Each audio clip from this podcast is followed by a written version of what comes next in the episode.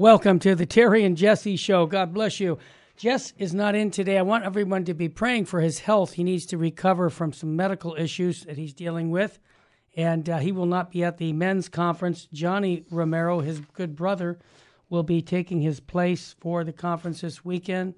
And I'll tell you, when I first met both of those guys, what, 25 years ago, I had sent both of them out doing evangelization at parishes, and they were the dynamic duel. So uh, I think you'll be happy to see Johnny there.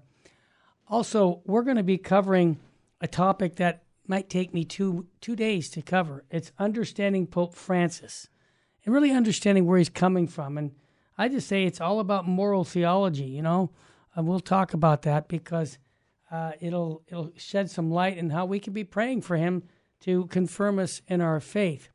Also, I just wanted to mention uh, there's a record high of Americans. Fifty percent Americans rate the U.S.'s moral values as poor, and 78% think the moral values in the U.S. are getting worse. This is a great time to evangelize them with the gospel. And uh, I'm not talking about uh, global warming. I'm talking about the good news of Jesus Christ saving souls. People know they're hurting. This is the time to really proclaim it. So, we're also going to have a segment at the end with Church Militant. Uh, James Fudua will be here with us to talk about what's happening in the media and the news for the faith. Also, I wanted to uh, have a segment, and this is going to take a little bit from Bishop Athanasius Schneider. I'm going to talk about his new book, The Springtime That Never Came. He'll be on the Terry and Jesse show on the 30th of this month from Kazakhstan to talk about just that and much, much more. But before we get to all that, if Jess was here, I'd say, Jess, give me some soul food. This is the gospel from Matthew chapter 6, verse 1 to 6, 16 to 18. Straightforward gospel. I don't really think you need to have an explanation. He, the gospel explains it. Jesus said to his disciples, Take care not to perform righteous deeds in order that people may see them. Otherwise, you will have no recompense from your heavenly Father. When you give alms, do not blow a trumpet before you, as the hypocrites do in the synagogues and in the streets to win praise of others. Amen, I say to you, they have received their reward. But when you give alms, do not let your left hand know what your right hand is doing, so that you can so that your almsgiving may be in secret, and your father who sees in secret will repay you. When you pray, do not be like the hypocrites who love to stand and pray in synagogues and on the street corners so that others may see them. Amen, I say to you, they have received their reward. But when you pray, go to your inner room, close the door, and pray to your Father in secret. And your Father who sees in secret will repay you. When you fast, do not look gloomy like the hypocrites. They neglect their appearance so that they may appear to others to be fasting. Amen, I say to you, they have received their reward. but when you fast, anoint your head, wash your face, so that you may not appear to others to be fasting, except to your Father who is hidden and your Father who sees what is hidden will repay you. The Gospel of the Lord. Praise to you, Lord Jesus Christ. I'm not going to give any comment. It's a commentary. It's all there. All right, let's bring the smartest guy into the room. Archbishop Fulton Sheen and one of his good buddies, G.K. Chesterton, is with him. And this is just a comment he said about, he was responding to Lenin. Lenin said that he and Bishop Sheen are having this conversation on the plane on the uh, train. Lenin said religion is the opium of the people. Remember that? Everybody heard that. But here's what Chesterton has to say. But it is only by believing in God that we can ever criticize the government. Once abolish God, and the government becomes God. Wow. the fact is written all over across human history, but it is written most plainly across the recent history of Russia which was created by Lenin. Lenin only fell into a slight error. He only got it wrong way around. The truth is that irreligion is the opium of the people. So whoever the people do not, whenever, as Chesterton said, people do not believe in something beyond this world, they will worship the world. And that's exactly what's happened. All right, I've got a few minutes here in this segment I want to talk about before we get into Pope Francis. I wanted to give you a really beautiful answer from Bishop Schneider in his book, Springtime That Never Came. And yes, we're ordering those books to have them ready for you. The end of the month, Bishop Schneider will be on. The question is why are so few bishops speaking out when it comes to homosexuality or and here's what Bishop Strickland, excuse me, Bishop Athanasius Schneider says. He says, For sure, it would be better if more bishops were speaking out on these issues of homosexuality. There's no doubt that they can see what is happening. After all, we now are living in a global world where through the internet, everyone is interconnected. There are various reasons for this silence. And this is straightforward. I love what he says. Some bishops agree with these heretical claims and practices. Unfortunately, you're right. For example, inviting the LGBT activists into the cathedral in Vienna in Austria. I remember that. So that they can propagate the ideology there in the form of heretical practices. Bishop Schneider says other bishops who oppose this ideology assume that it does not affect them directly. Oh, coward. Sorry, he didn't say that. I said it. They're not my diocese, not my business. They are saying, Leave me alone. Yeah, some bishops are saying that. Then some other bishops are simply frightened. They're afraid. They think that if we were to speak out, they would immediately be seen as a traditionalist or some kind of fanatic. They are concerned about their image. Nothing new under the sun, absolutely correct. They would like to be perceived as moderate, open, and ready for dialogue. Man, he says there are also those who remain silent for tactical reasons. I've met those people like that because they want to make a career of being a bishop. Wrong reason. They know that if they stand firm against such heretical statements, they cannot hope to be promoted in the church. Who's being promoted in the church right now? Heretical bishops. Yep.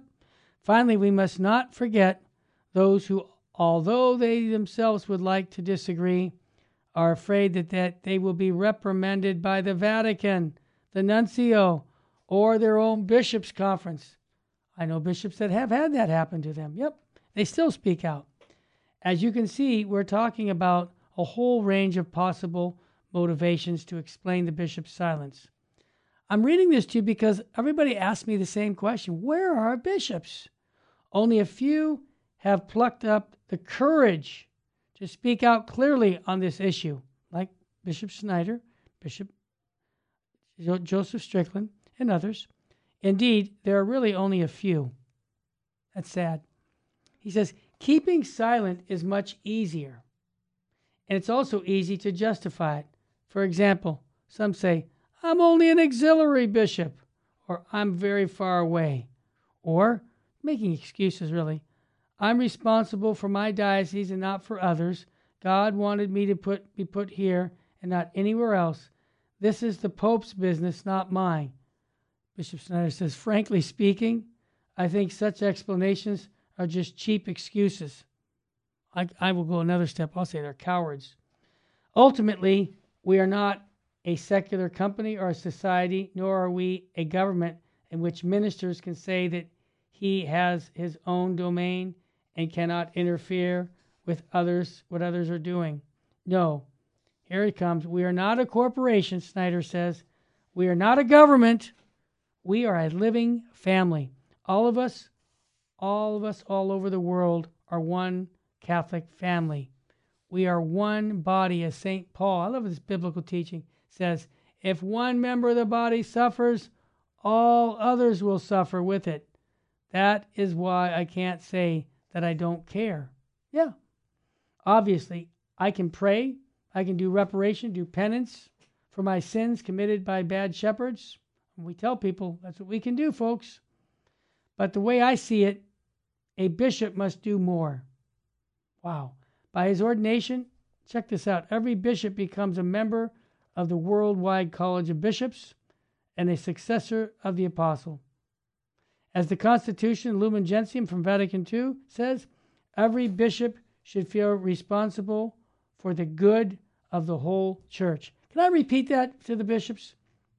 Right from Vatican II. Every bishop should feel responsible for the good of the whole church, even if his jurisdiction is limited to his diocese.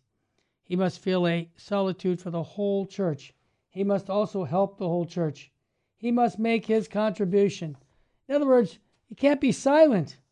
Now, I'm going to continue on with this after the break, but this is Bishop Athanasius Schneider's answer to the question why so few bishops are speaking out and wait till you hear the second part of this letter.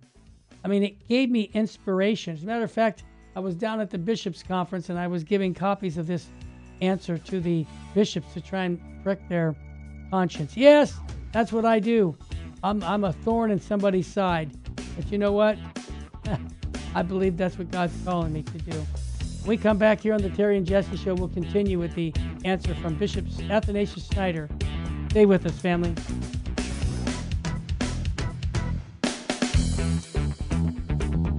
Welcome back to the Terry and Jesse Show. To join the conversation, call 888 526 2151. Now, here's Terry and Jesse. Welcome back. Jesse's under the weather and he's sick, so you need to pray for his health. Hopefully, he'll be back next week. And I've been reading from a book called The Springtime That Never Came by Bishop Athanasius Schneider. We're going to have him on on the 30th of June to talk about that book and much, much more. And he's asking, answering the question that uh, many of us have had in our question in our mind why are so few bishops speaking up for the truth, especially when it comes to the issue of homosexuality? And uh, so here's what he said in the last paragraph or two. He says, So, with this in mind, the considerations I mentioned earlier represent a cheap excuse. In other words, there's no excuse to not speak up. He said, If I remained silent, I would have been able, he said, if I remain, uh, hang on a second, if I remain silent, I would not have been able to handle the voice of my conscience. You know what? That's that's gold right there. He he says I can't meet God knowing that I need to proclaim the gospel in its fullness. He said I could not stand before God. How could I say I know that the German bishops are doing uh, what they're doing, but I don't care. That's basically what you're saying when you're silent, in my opinion. It's far away, and it should suffice that I pray for them. I don't believe that God would accept such an explanation from me. That is why I'm speaking out. Well, thank you, Bishop Schneider. I am speaking out because I am uh, I'm trying to be a good a good Catholic bishop for the whole church. Since the current pope is not fulfilling his role in this regard and keeping silent, the bishops must come to his assistance. I've been saying that for a long time, Bishop Schneider. I agree with that. Come to the Pope's assistance and do what is needed in his stead. Yep, we need more bishops to speak up. He said this is exactly the form of collegiality that the Second Vatican Council so strongly emphasized. When we are speaking about uh, the collegiality, it's not about the relationship between an employer and a boss. it doesn't mean that the employer has to do what the boss says. Check this out, folks. That is how officials and employees work for companies can behave. But here, but with the Pope, check this out. Here's a strong statement. But the Pope is not the boss and the bishops are not his employees. We are a college. We are bound to each other in truth. Yep. The episcopate is a living body. This is the point of the collegiality. If the head is showing weakness and failing to perform the task entrusted to him, then other members of the body must come to his aid. Okay? We come to his help and we defend the faith. Well, I hope a lot of bishops read that. The Pope should be grateful for this, even if at the moment he's not showing a gratitude to the bishops who are doing what we should be doing. Even if today we cannot see this, or perhaps he is even angry and would like to punish such bishops. Oh, yeah. Certainly, when he stands before the judicial ju- throne of God, after all, this will be the case with everyone. Yeah, everybody's judge, Pope, and everyone down below, including Pope Francis. He will be grateful for the fact, uh, he will be, I believe you, Bishop Schneider, that he will be grateful for the fact that some bishops spoke in him in his stead. I am absolutely convinced of this. Bishop Schneider says, at the judgment of God will show him this. He will point to those bishops whose actions, the fact that they spoke when he should have spoken, will help him at the judgment and thus will intercede for him. Yeah, we're interceding by praying for the Pope to confirm us in our faith. Let me share an anecdote, Bishop Schneider says with you. A few years ago in 2015, after the Synod on the Family in Rome, the final report was drafted. It contained highly ambiguous and dangerous statements and theories. First of all, a very vague theories on marriage, openness, and understanding for unions of same sex couples. That's why I decided to criticize it. That's a good reason to criticize it, Bishop. Let me emphasize that at that point the document didn't come from the Pope, but from my fellow bishops. I posted my article online, and as usual, various readers started to commend, commenting on it. One of them wrote, Yes, I agree with your this analysis, Bishop Schneider, but let me ask, how will the Vatican punish him for this? To which the next person commenting responded as the following Well, Bishop Schneider is already in Kazakhstan in the middle of nowhere. I find that to be amusing. The book really has question and answers, but I like the way Bishop Schneider answers questions on the faith, especially when it comes to the questions on the issue of homosexuality. I also wanted to mention something before I get into um, the understanding Pope Francis and it's a moral theology question. I wanted to remind you this is good news. Couple good news. The bishop, because I, I like good news. I mean, I want to be positive. The Bishop of Arlington, Virginia, calls President Biden to repent. What? Thank you, Bishop. You see, there's an example of him saying, "Me, I have an obligation to say you need to repent. Bishop Michael Berg, Bergs of the Diocese of Arlington, covers Northern Virginia and borders Washington, D.C., spoke candidly about President Biden. And I think it's beautiful that he has a sense of wanting to save his soul by telling him to repent, use biblical language. Another bishop up in California And here it is, Bishop Michael Barber. Hey, I wish I was related to this guy because what he said, I, I agree totally, but I'm not. He blasts Cardinal elect McElroy in San Diego for thinking abortion not wrong enough to discuss. Let me just say exactly what he said, and you take the picture because this is, to me, when you hear what I just read about bishops speaking up, there's two bishops who just did what Bishop Schneider's asking him to do. He said, he criticized the, the um, Cardinal designate Robert McElroy of San Diego for thinking that abortion is not wrong enough to take action on it, included by correlating so called Catholic politicians for supporting the practice. Did you read like what he just said? Killing unborn babies is not worth talking about. What what is there? I mean, defense of human life? This accusation comes in the wake of Pope Francis naming McElroy a cardinal before a special assembly of the United States Catholic Conference of Bishops, which I was at on Monday.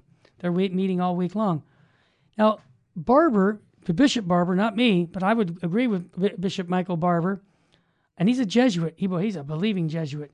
He, he made these comments to the Wall Street Journal uh, while discussing San Francisco's Archbishop Cordileone's decision to bar Speaker of the House Nancy Pelosi from Holy Communion. And I love when a bishop just teaches what this is like every Tuesday on the Bishop Strickland hour. He says, Barber says, the Catholic Church teaches the Eucharist is the body, blood, soul, and divinity of Christ. According to Bishop Barber, McElroy thinks abortion is not wrong enough that you need to do anything about it or interact with the politicians who are publicly promoting it. Barber, the bishop, also noted that McElroy has discussed other political issues publicly, such as immigration. McElroy's spokesman responded to Barber's comments, maintaining that he does not discuss abortion. Boy, I'd hate to be at his exit interview. Why didn't you stand up for the unborn, Bishop or Cardinal? Wow. Barber, the bishop, further noted that Cordileone was a prophetic uh, and said that the difference between the two bishops point to two forces in the church right now. Man, is he calling it for what it is? With Cordileone representing a party more closely aligned with the approaches of St. John Paul II II and Pope Emeritus Benedict XVI, McElroy representing Pope Francis. Man, this guy Barber, I, I wouldn't be surprised if he gets fired. Now, Barber was quick to defend Cordileone's decision to bar Pelosi from communion, betweeting the day that Cordileone released the document. He said, I support him. Yeah. He says, heroic and compassionate stance he took to protect the defense of human life. Now, Bishop Barber out in Oakland, not related to me, but I sure wish he was. I'd love to have lunch with him. Barber also defended the church teachings on homosexuality. In April 2014, Bishop Barber removed an openly homosexual priest from a parish on the campus of UC Berkeley. Are you kidding me? This is the kind of bishop we need. Those young people at UC Berkeley now understand that this is not what we Catholics believe in. He also spoke out against the proposed California law that would have penalized priests for breaking the seal of confession, an offense punished by excommunication in the church. Now, I just want to remind you, in contrast to Bishop Barber and McElroy, has publicly celebrated this guy, Elroy, the guy that's going to be a cardinal in August. LGBT masses voiced support for dissident priest Father James Martin, uh, the Jesuit, a priest known for encouraging changes to Catholic teachings and on homosexuality, accuses critics of, of Martin homophobia. McElroy also has downplayed abortion, criticizing the UCCB Voters Guide in 2015 and 19, saying that making abortion a preeminent priority is at least disordinate from what Pope's teaching, if not inconsistent, and is a grave disservice to our people. Wow, this guy's going to be a cardinal? And if we're trying to communicate with them what the magisterium says, this is so bad. But you know what? We need to pray for his conversion. McElroy also downplayed the gravity of contraception. Are you ready for this? This is the guy that's going to be made a cardinal. He downgraded the gravity of contraception, saying in February 2020, a talk given at the University of San Diego, that it is far greater moral evil for our country to abandon the Paris Climate Accord than to provide contraceptives in federal health centers. Are you kidding me? He also criticized barring pro abortion politicians from communion, claiming that denying pro abortion Catholic politicians from communion would be an instrumentation, uh, inment, excuse me, instrumentalization of the Eucharist for a political end, which he maintains must not happen. Now, Pope Francis announced early this month that, yeah, he'll be the next cardinal. That's where I'm going to be going in the next segment, talking why, why would you do that? Because the Catechism of the Catholic Church is very clear. Paragraph 2271 says that uh, that since the first century, the church has always affirmed the moral evil of every procured abortion. This teaching has not changed and remains unchangeable, bishop and cardinals. Wow!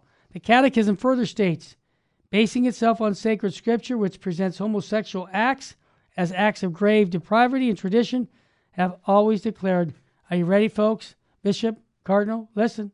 Homosexual acts are intrinsically disordered they are contrary to the natural law. Now, Bishop Barber made these remarks just before the June meeting that they're having in San Diego. I wish I could have run into him to shake his hand because this is what unifies us here in our Catholic faith the truth of the gospel. And I'm going to take a quick break again and we'll come right back to understanding Pope Francis and much more. Then we've got Church Militant coming on. You're listening to the Terry and Jesse Show. We're too blessed to be stressed. We're too anointed to be disappointed. And my guardian angel says, if we were here, we God bless my guardian angel for being with me because I'm not alone. We'll be back more. Stay with us, family.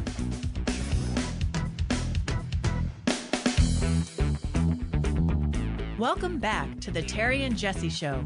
To join the conversation, call 888 526 2151. Now, here's Terry and Jesse. Welcome back to the Terry and Jesse Show. Jesse is under the weather. He has bad health right now, so keep him in your prayers. You know, when I'm talking about these issues of the day, even people overall know that uh, we're in trouble with our morals right now. And I think it's a lot to do with the old axiom where is the church going, where its leaders take them. A record 50% of Americans rate U.S. moral values as poor. 78% think that moral values in this are getting worse. This isn't the time to compromise, everybody. This is the time to, to hunker down with the truth of the gospel and spread it. All right, I won't get to all of this topic till tomorrow, but understanding Pope Francis really is it's the moral theology, okay? Remember, good philosophy breeds good theology. And so this is an article that I got from the National Catholic Register. Pope Francis giving his weekly audience here, October 13th, 2021. Uh, he says in 1992, you, I should say he did. This is the article. In 1992, many of us remember in America, in the midst of a recession, the candidate for uh, for the president was Bill Clinton. Had a simple message: it's the economy. I thought it was uh, Clinton or uh, Bush that said that, but okay. Paraphrasing it a bit, I would say something similar with regard to the enigma of Pope Francis. It's moral theology, stupid. What? That's what he said. And I say this that he is an enigma because the common narrative with regard to him seems that he's a liberal. I think that's a fair thing. And yet he has not given the liberal wing of the church any of their cherished goals. He has not ended mandatory celibacy, ordaining women to the priesthood or the diaconate, changed the church teachings on human sexuality, opened Eucharistic reception to Protestants as a matter of official canon law, or even granted carte blanche permission. Now, I say carte blanche for divorce and civil remarriage to receive communion. And yet, something serious does seem afoot, and that with the papacy that difference markedly with his predecessors, and that is, I think, a revolutionary change in moral theology. Yes, it is. He's not pr- confirming us in our faith. He says in the author from the National Catholic Register, he said, I claim that Pope Francis seems favorably disposed to a form of moral theology that has been commonly referred to proportionalism. Okay? And that's exactly what Jess and I have been saying for years. At the very least, I think Pope Francis sees proportionalism a kind of corrective counterweight to what he considers to be an overemphasis in the church on natural law, moral reasoning, with the central focus on certain moral objects as intrinsically evil. Didn't like that use. Well, that's what the church says. Proportionalism denies that there's intrinsically evil acts and that the morality of an act can only be judged in light of the outcome or consequences. Catholic proportionalists do not deny that there are indeed fundamental moral principles, which is how it differs from a straight up, unvarnished utilitarianism, but that in the light of the rational um, adjudication of potentially likely outcomes, a moral principle can be denied as an applicable and particular instance if there is proportionate reason, reasoning for it. So here it comes. This is where he uh, teaches in Amoris Laetitia and all these other documents. This form of moral theology was very influential in the post conciliar area and gained further strength among those who were dissenters of Humanae Vitae. Yeah, that's what they used to dissent from the Fisher teachings, that, that proportionalism. Those of us who lived through those debates know well how divisive they were.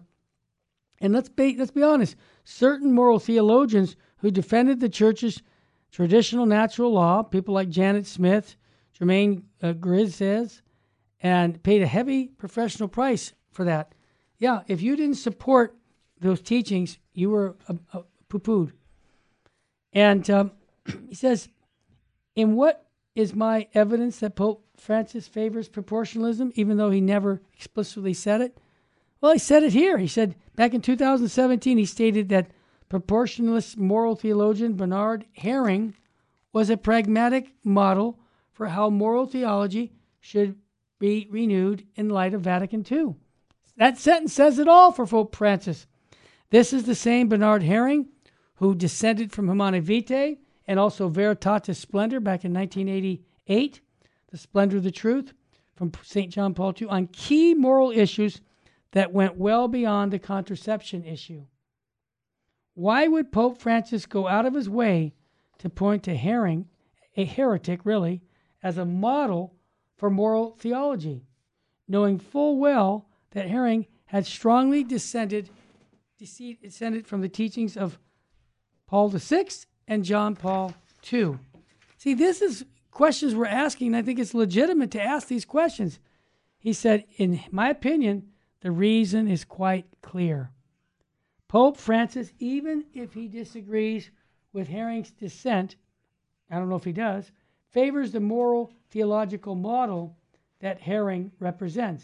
This guy's being very gentle to the Pope. I mean, because we can't, we don't know for sure, but we do know he's blessing people like this. Look at San Diego. The only other option is to claim that Pope Francis was ignorant of what Häring really represented, which I think is, is, uh, is uh, not being real, which I highly find unlikely. I think it's not possible. Indeed, not to put too fine a point on it, of all the moral theologians Pope Francis could have held up as models, are you kidding me? He chose a proportionalist instead. I think that's ex- significant, and I think it means something. It really does. Here's here's the bottom line on this. Second, Pope Francis seems to embrace a form of moral reasoning, closely allied with proportionalism. They say, and this is really important, they say that in the concrete circumstances of life, circumstances which are often complex, difficult, and messy, a person's ability to live the objective moral law might be so limited that he or she may indeed be inculpable for any moral guilt and may in fact be doing what God's will for them in his or her concrete existence, despite what the objective moral norm teaching. In other words, the moral principle in question is affirmed, but it may be set aside certain complex cases which present us with proportionate reasoning for doing so. This is different from uh, inculpable ignorance of the principle in question, since the principle is known and affirmed, but in just set aside for this for this instant. Let me just put it down to practical levels. Someone who's committing adultery says, "Well, you know what? Um, you got to remember, I, I haven't. I'm I'm getting old. I'm, you know, I'm uh, I, I've got work struggles with me right now, and, and this is just you know very difficult for me to deal with my wife right now, and I needed to go have another woman. Come on, give me a break. It's excuses. That's all it is. And what that does is it gives us lay people an opportunity not to be faithful. That's what Amoris Laetitia did. Uh, the uh, idea that uh, when you're married, that there's a possibility that you can be with another woman and still be doing God's will. No way. And that's just undermining the perennial teachings of the church. So what do we do? We pray for the Pope. Like I said on on a on a national radio show last no yeah TV show. Uh, I said no, we need to pray for the Pope because he's not giving us those perennial teachings. So the article says this that circumstances as limited and mitigating, we can then affirm with a sure conscience that we are in fact doing God's will, despite the violation of the principle in question. For example, here it comes, Amoris Laetitia, chapter 8, this is the big one. Pope Francis makes the following statement. Now, check this out, folks, because we're going to continue tomorrow on this. Yet, conscience can do more than recognize that a given situation does not correspond objectively to the overall demands of the gospel. It can also recognize with sincerity and honesty what for now is the most generous response which we can give unto God and come to see with certain moral security that it is what God Himself is asking amid the concrete complexities of one's limits, while yet not fully not fully the objective ideal. See, here's what that says, unfortunately, and this is really sad. You know, ideally, it would be good that I stay with my wife for 50 years or however until I'm on life. But you know what? there's exceptions. You know, things are tough sometimes, and I understand. So why don't you why don't you just you know deal with it and and embrace it? No, it's an excuse for sin. I'll just be honest with you. That's what that is. That's why I believe right now that the Catholic Church has this fullness of truth that we need to not compromise right now with the world. And that's what's happening. The world is going, oh, yeah, that makes sense. Go ahead and do it. But Holy Father, we really need you for, for out there to tell us the perennial teachings of the church. Please don't compromise with worldly views of life. And this is why I'm going to continue tomorrow on more of this question about understanding Pope Francis, and it's all about moral theology. I'm also going to cover six points of division in the synodal process, showing that throughout history, other churches have tried this process and they've all failed big time. So we're going to cover that for the next segment because I'm going to have James Futua from Church Militant coming on in our last segment. But I hope you understand that it's painful for me to have to criticize the Pope. But I'm criticizing him with the perennial teachings of the church. And as Bishop Schneider said, that we're doing the Pope a favor, pointing out his his uh, errors that he's putting out as the vicar of Christ, and how he needs to confirm us in our faith and not give us reasons to water down the faith. You're listening to the Terry and Jesse Show. I want to remind you to pray for Jess Romero. His health is south, gone south. He's uh, recovering. He's doing much better, but we want him back in the saddle here at Virgin Most Powerful Radio the the uh, seminar or the uh, men's retreat that's coming up that will be this Saturday. Uh, you're welcome to come. Johnny Romero's filling in. All the content will be the same as Jesse because Jesse's giving him his reports. Also, Friday night we have our benefit dinner. I would love to have you guys come at 6 p.m. Just call 877 526 215 and register online at vmpr.org. And again, it's the Terry and Jesse show. We're actually just two guys that have PhDs in common sense. But you know what? Common sense ain't that common, is it, out there?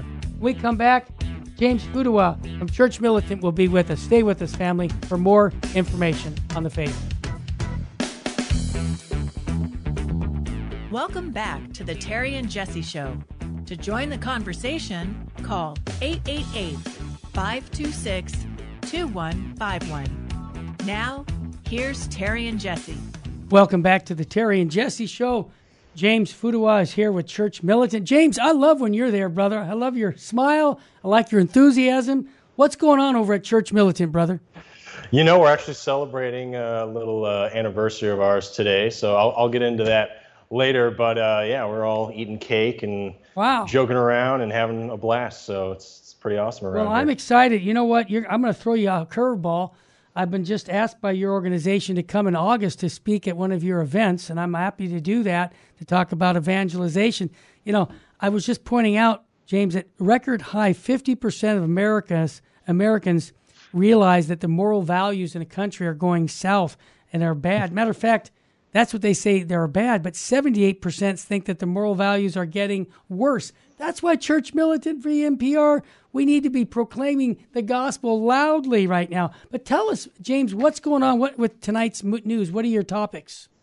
So I want to bring up a story from Germany. Uh, you said kind of in our country morals are going downhill, but certainly in Germany Oh, yeah. that is exactly the same, if not even even more so. Especially within the church, they've got the uh, Yep. the Der Synodal Weg or the Synodal Way that they're doing right now, and a uh, theologian who was uh, working in the Synodal Way actually left.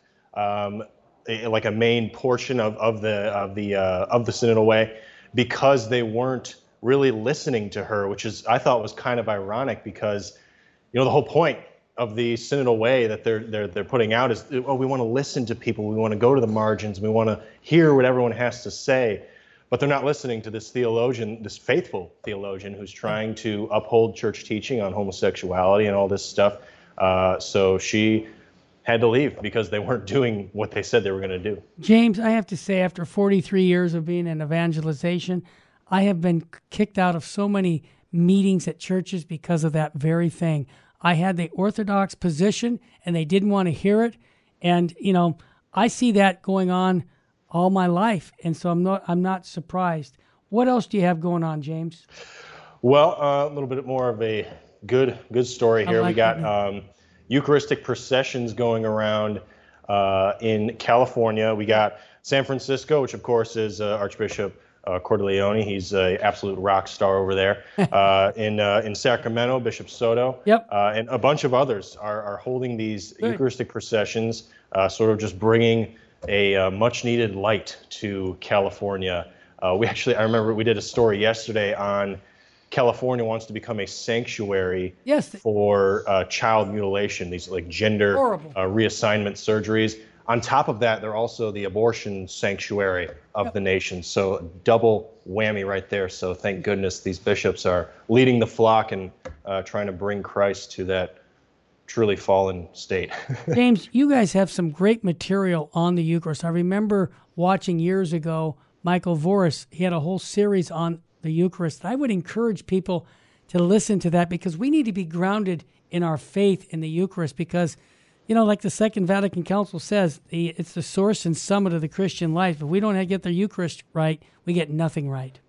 Yeah, absolutely. I mean, yeah, the our premium content is is stellar. I've watched a lot of it myself. I can't watch all of it yet because it's just so much. But you know, ten bucks a month for a premium membership, you get Exactly. all of that stuff, and it's it's really great, educational, and uh, you know, form your uh, spiritual life. I think a lot. James, the third topic, I, I don't remember 10 years ago. It seems like it was just yesterday, but my years go by fast.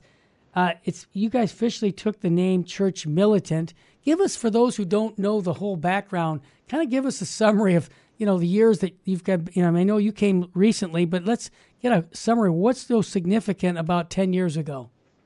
Yeah, so uh, we were originally a real Catholic TV, and um, the the bishop, Archbishop uh, Vigneron, uh, told us that you know he was it was wrong for us to include Catholic in our title, uh, so we had to take that down, and, and then Church Militant was born, and you know on, on set tonight we'll actually have the uh, the man himself who started it all, Michael Voris. He'll be on uh, giving us the rundown of what happened Good. with that, all the details, and exactly how that went down. So I won't give it away here, No, but no. Uh, yeah, that, that was that's basically the the summation of it right there. Is uh, yeah, we had real Catholic TV, and we couldn't, pr- as you know, uh, proclaim ourselves Right. as Catholic any longer because the bishop didn't like. it. Well, I'm going to tell you a quick story. Uh, years ago, Cardinal Mahony did that to me.